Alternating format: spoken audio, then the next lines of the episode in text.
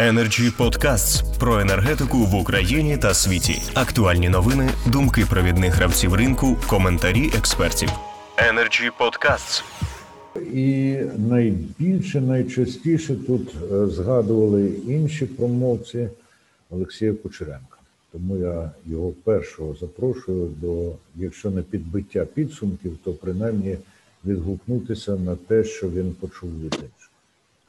Дякую. Ну, по-перше, безумовно, мені дуже приємно, що в нас змінилася тональність розмов і дискусій. Це вже є безумовно позитив.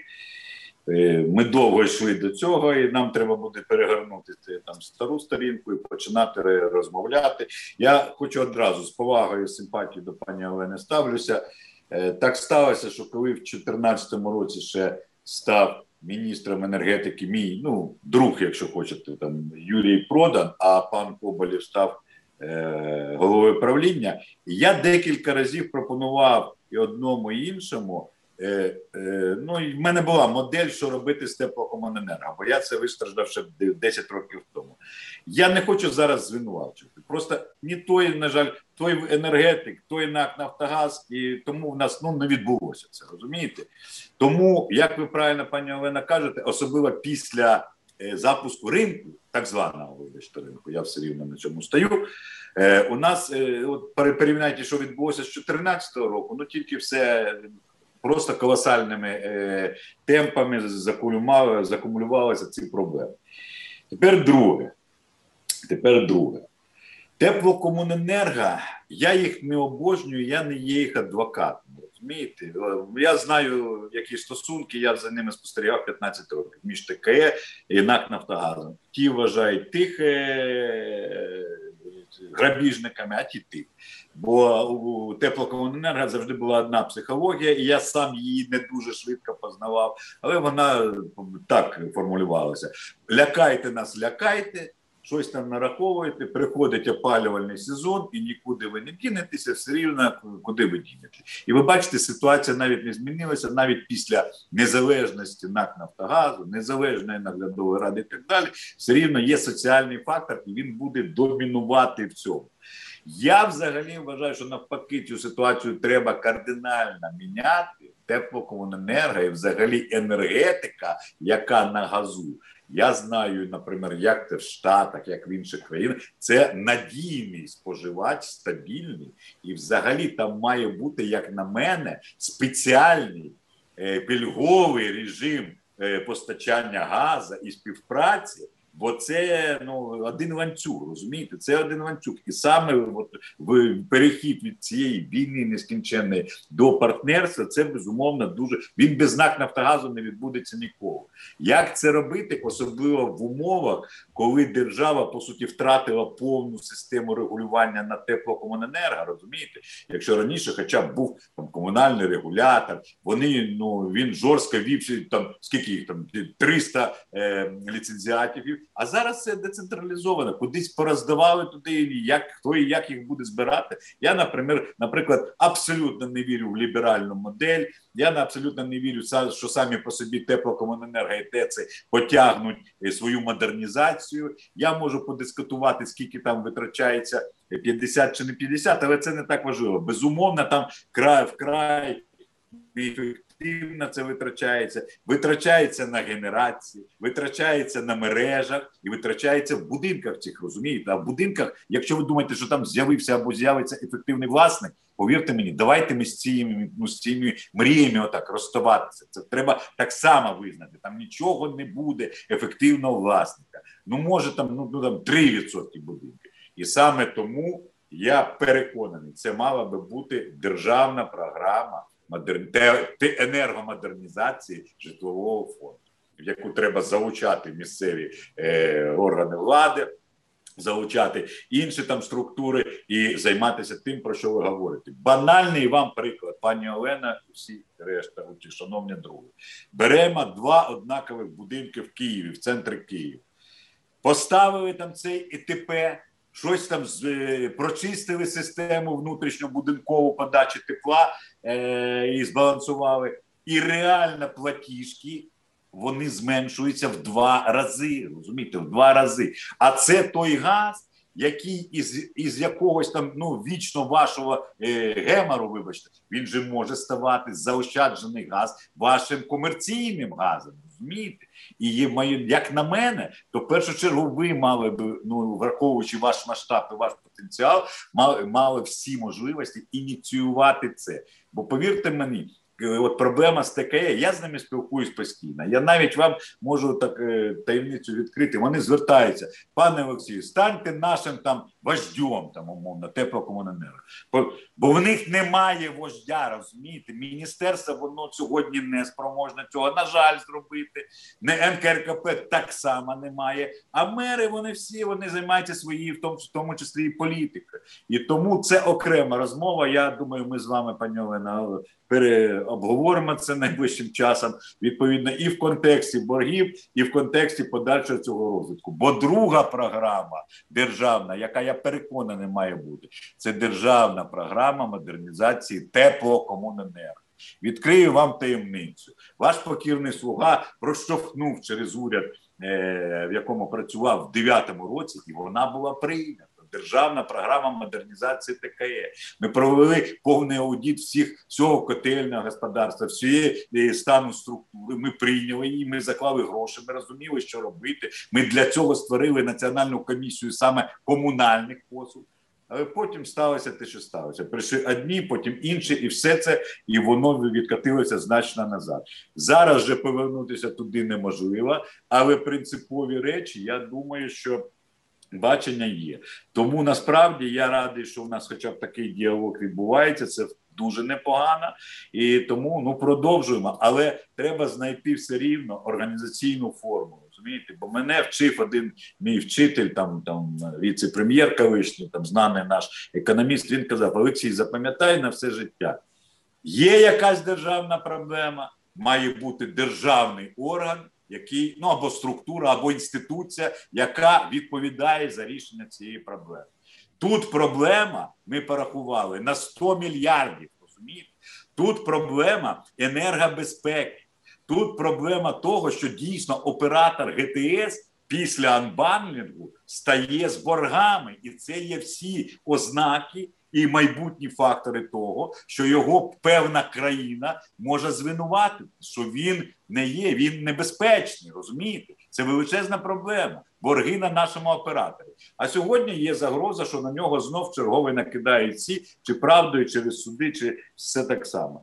Тому давайте створювати в цьому, мабуть, треба переконувати ну уряд, треба прем'єра, але цю площадку і цю інституцію треба створювати. Бо так круглими столами ми можемо наговорити.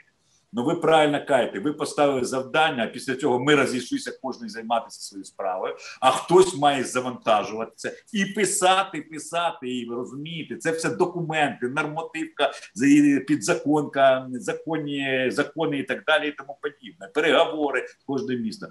Тому давайте рухатися. Я не проти. Тим більше, що зараз більше, що зараз локдаун, особливо нема чого нема, нема чого іншого робити. До речі, звертаю увагу. Ну я трошки посміявся.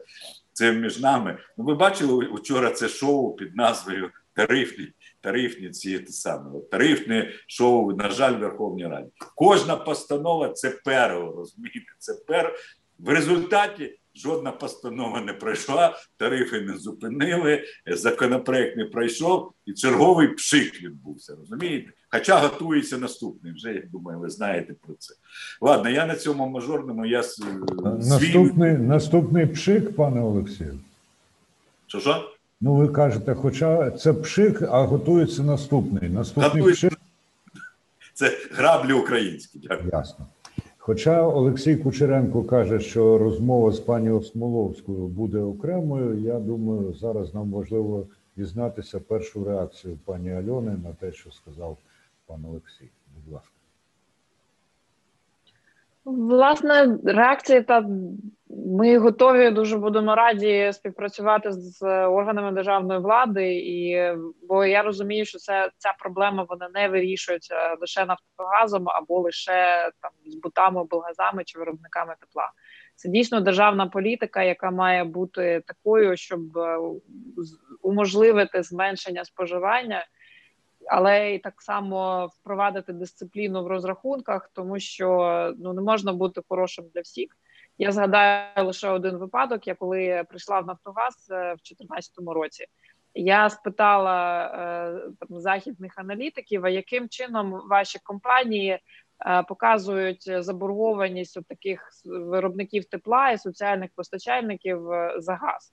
Він мене спочатку не зрозумів, і в якому сенсі показує заборгованість. Там Нафтогазу вже тоді на той час були борги там щось близько близько 8 мільярдів доларів е, з боку цих постачальників.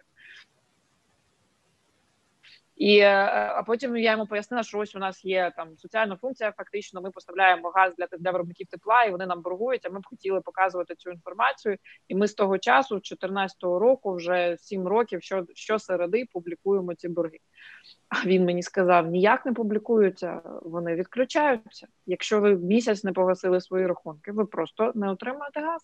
І все. І коли такої можливості немає, почекати ще 7 років то виявляється, що є що в них є здатність і в тарифах відображувати справедливу ціну газу, і є мотивація пошукати цей газ дешевше, може десь там влітку його купити за нижчою ціною, щоб тарифи були менші. І виявляється, що і банківські гарантії можна знайти, і що робити. Виробляти електроенергію, коли вона тобі ніколи не окупиться, це таке рішення, від якого можна відмовитися і не накопичувати ці борги. Ну тобто є е, якась частина кроків, які можна зробити вже зараз, просто змінивши державне регулювання. І це не призведе до якихось катастрофічних наслідків для споживачів. Але звичайно, системне вирішення проблеми це лише енергоефективність і зменшення обсягу споживання, підвищення комфорту для, для життя наших споживачів. Дуже дякую, пані Альона. Конструктивний настрій. Я бачу, що пан Олексій хоче все ж два слова. Так, два слова. Я а, я включено. Я вибачаюсь. Перша інфор... Е, пер... дуже швидко. Перша інформація. Е, там наш комітет створив робочу групу по контролю за 100% обліком оцим газу. Ну так сталося, що її головою мене обрано, тому ми разом будемо контролювати, щоб виконати останній закон на два роки. Да, продовжили, щоб ми забули цю проблему. Тепер друге, пані Альона, повірте мені, не в енергоефективності проблема. Проблема в тому, що у власності в будинках немає власника. Почуйте, немає там власника не проведе він сам цей так званий ефективний власник цю енергомодернізацію, що б ви не робили, і міста. Напівефективні власники свого ТКЕ. На превеликий жаль, вони добивають його. Його стан, до речі, про це свідчить. Розумієте? Ось цьому колосальна проблема. А це все решта це похідні. Ну це вже окрема така е, методологічна дискусія. Дякую. Не хочу зараз тратити час. Дуже дякую, пане Олексію. Запрошую до підбиття підсумків Євгена Нацвін Степанова. Будь ласка, пане Євгене. Ну, во-первых, э, еще раз большое спасибо организаторам за проведение этой дискуссии. Я думаю, что всем, э, скажем так, было полезно освежить э, проблематику, которая известна, но хотя бы освежить и сделать срез по поводу позиции э, разных э, участников этой дискуссии о том, кто как видит ее решение и регулирование. Очень рад тому, что э, все участники настроены на конструктивное решение этой проблемы и плюс-минус, скажем, Э, все смотрят в одну сторону в этом вопросе. И при таких условиях, я думаю, мы надеюсь на то, что в ближайшее время все-таки э, решим этот вопрос, эту проблему, и надеюсь, создадим такие условия, при которых рынок будет дальше развиваться, и конкуренция будет развиваться, и к таким вопросам больше не идти. Дякую, пане Євгене. Звісно, часто ми дивимося в один бік, але бачимо при цьому зовсім різні речі. Але сьогоднішня дискусія дає надію на те, що будемо і бачити однакове. А, Пане Андрію, Андрій Кисенко,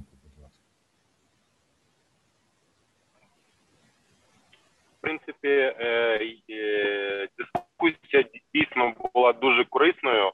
Як сказав пан Євген, ми дійсно трошки так сказати, обновили наше бачення, побачили дійсно конструктивну позицію абсолютно всіх учасників.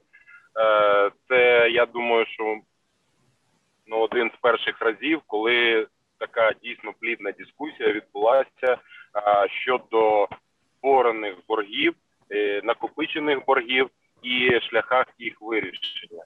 Тому я вважаю, що е, якщо буде така згода е, організаторів енерджі клуба робити це як мога частіше, щоб ми вже перейшли до практичної реалізації тих напрацьованих шляхів для того, щоб в принципі ці Е, проблеми на ринку природного газу, на ринку, на ринку теплопостачання вони все ж таки зникали. І в принципі ми переходили до е, цивілізованої моделі е, ринку як природного газу, так і теплопостачання.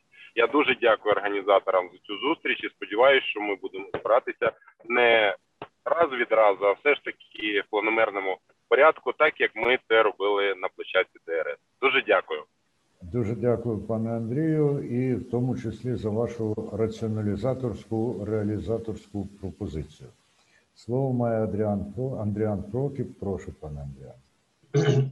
Е, спасибі. Ну справді е, хочу відзначити, що цього разу дискусія вийшла дуже спокійною, і можна навіть сказати, що всі сторони зійшлися в думках. Єдине, що я хотів би відзначити, пані Альона е, сказала про те, що, наприклад. Е, спірні борги можна покрити за рахунок е, дивідендів е, Нафтогазу. Ну в березні минулого року ми теж говорили про такий варіант, що Нафтогаз сплачує дивіденди, і це є ресурс для того, щоб от, вирішити проблему. Але справа в тому, що цього року ми я так розумію, не побачимо дивідендів Нафтогазу за рахунок того, що компанія завершила рік в збитку. І е, інші варіанти, е, зважаючи на там фактично фінансово-економічну кризу внаслідок, зокрема і е, коронавірусу, е, держава не готова, наприклад, навіть іти е, на випуск облігацій і гарантувати е, такий борг. Тому е, вся ситуація ще е, ускладнюється тим, що є криза і коштів е, для того, щоб оплатити учасникам ринку спірні борги. Е, на жаль, немає. Тобто, у нас ще складніша вийшла ситуація. От, але я погоджуюся з вами цілком в, в тих тезах, що ви говорили про енергоефективність. На, на превеликий жаль, ті кошти, які отримав Нафтогаз по стокгольмському арбітражу, вони не пішли в енергетичний сектор, а вони пішли в дороги. А дороги 30% це російський бітум. Тобто ми одною рукою забрали в росіян, а з іншого боку підтримали росіян. Ну на, на жаль, маємо те, що маємо. Спасибі. Дякую, пане Андріане, і в тому числі за оце підтвердження про єдність і боротьбу протилежності, а також про те, що що в природі де буде, обов'язково в іншому місці прибуде. А я вже був хотів надавати слово для зовсім заключних зауважень панові Валентину Землянському, а тут надійшло. Запитання із Фейсбука Олександр Лактіонов пише до тез пана Кучеренка.